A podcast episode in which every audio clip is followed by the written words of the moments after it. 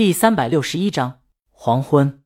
橙子先生作为一个科幻杂志编辑，看过科幻小说不计其数。这些科幻小说中最多的莫过于两大经典主题，星际旅行和生命智能。这两种题材的小说会同现实题材有链接，但题材应该很好分辨。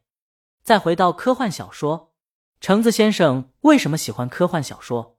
因为科幻小说是基于一个科学的核心设定出发，去构筑一个完整世界，然后看一看会发生什么。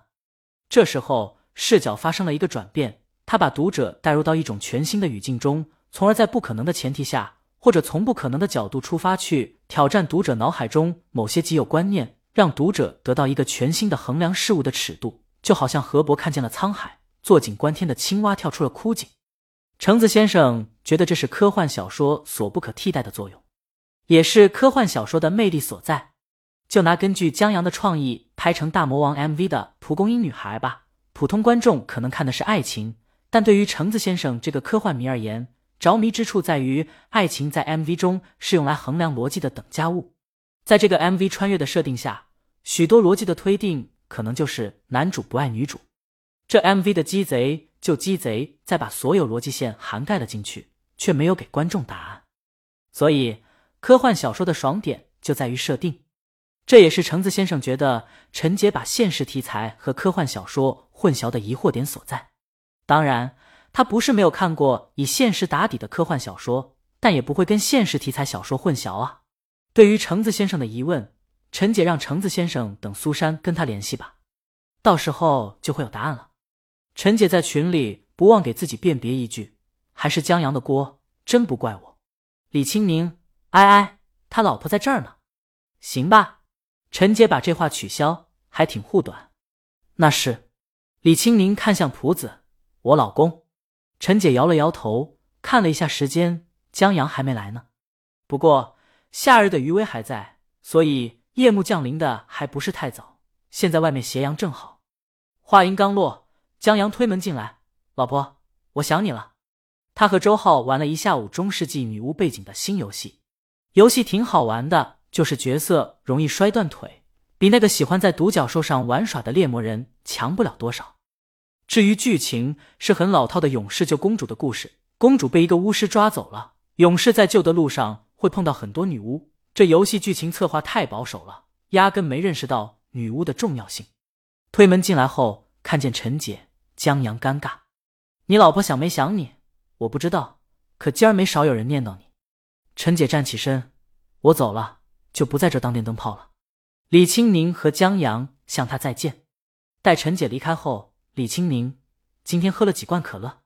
就一罐。江阳站在李清宁身后，从后面抱住他，头轻搭在他肩膀上，看他写的谱子，什么都看不懂。他看到一个符号没在谱上，这个是不是他们的妈妈？啊？李清宁不懂。江阳，就他妈离谱。李清宁翻了个白眼，笑了。不是因为这冷笑话足够好笑，而是说冷笑话的江阳挺逗他笑的。就你离谱。他用笔轻点了点江阳的额头，把一袋干果递给他，你去旁边歇一会儿，忙完以后我们去吃饭。好。江阳接过，然后亲了他一口，口红润润的，江阳就想啃完。行了。李清宁拍了拍他后背。江阳意犹未尽地坐向沙发，李清宁提醒他多喝点水，休息下眼睛。哦，江阳答应一声，为李清明倒了一杯水，自己整了一杯水。他是得放松一下眼睛了。他和周浩玩了一下午的游戏，现在眼很不舒服，干涩的就跟眼里进了沙子一样，摩擦着很不舒服。他就看向落地窗外，现在正是黄昏，高楼上面还有余晖，下面黑下来，点亮了灯火，车灯如流，绿灯时游人如织，脚步匆匆，不知道多少人奔向幸福，多少人面对离别。而抬头往远处看的话，落日余晖在高楼间带着一种迷人的凄美。唱不完一首歌，疲倦还剩下黑眼圈。感情的世界伤害在所难免，黄昏再美终要黑夜。黄昏的地平线划出一句离别，爱情进入永夜。李清明停下笔，他很无奈地抬起头，这歌听到的可真是时候。他看着江阳在落地窗前，一条腿向前做出防御的姿势，然后小心翼翼看着外面景色的样子，轻笑了笑，拿起水杯喝了一口。他也看向窗外，秋日的晚霞很美，在高高的天空上，蓝色的底下留下很美的红色。这首歌也挺有意思的，真的就像黄昏一样，没有白昼的燥，也没有夜里的静，只有黄昏的凄美。他的电吉他，他的和弦。李清宁让自己打住，老毛病犯了，一旦做乐理分析就失去了听歌的乐趣。他听了一遍，江阳自个儿却听不到，看了一会儿就没看了，所以这首歌也只想了一遍。江阳去摸出一根棒棒糖，然后去摆弄乐高了。李清宁低头下头工作，忽然间对要用到的间奏有点疑问，想不如直接听一遍，他就轻哼了一个前奏。哎，江阳抬起头，有点熟悉，但没想起什么东西。李清宁却得到了自己想要的，自己家唱片机还挺好用。他想，办公室安静下来，江阳微缩模型上用乐高玩，可能外人看起来幼稚，但自个儿乐在其中的游戏，就跟他初中还在玩的那种拿着扑克牌左右手打群架的故事一样。不过今时不比往日，那时候吃不上软饭，想稍微买个好的手办，得做好妈打爸看热闹的准备，而且还是自个儿节衣缩食买下来的。当然儿子没人权啊，还是当老公好。在办公室安静，江阳乐在其中时，橙子先生正捶胸顿足和期待不已。虽然对陈姐怎么能把现实题材和科幻小说搞混，但这反而把橙子先生的好奇心给激起来了，他还真好奇这小说。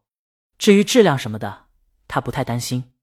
很简单，自从 MV 拍出来，而陈姐说这是江阳文本创意以后，橙子先生就知道这厮要是写科幻小说能成概率很大，所以他当时想绑江阳，把他关在小黑屋定制科幻文的说法不是开玩笑。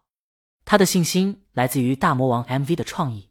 这个创意正如前者所言，在科幻设定下，它涵盖了很多逻辑线，爱和不爱，爱现在妻子还是原来妻子之类，这些逻辑线压缩在一个 MV 里面，而且顺着科幻设定的逻辑线去思考都合理。说实话，这种功力不说科幻小说大师级别，那也得是在科幻小说颇有造诣的人才能写出来。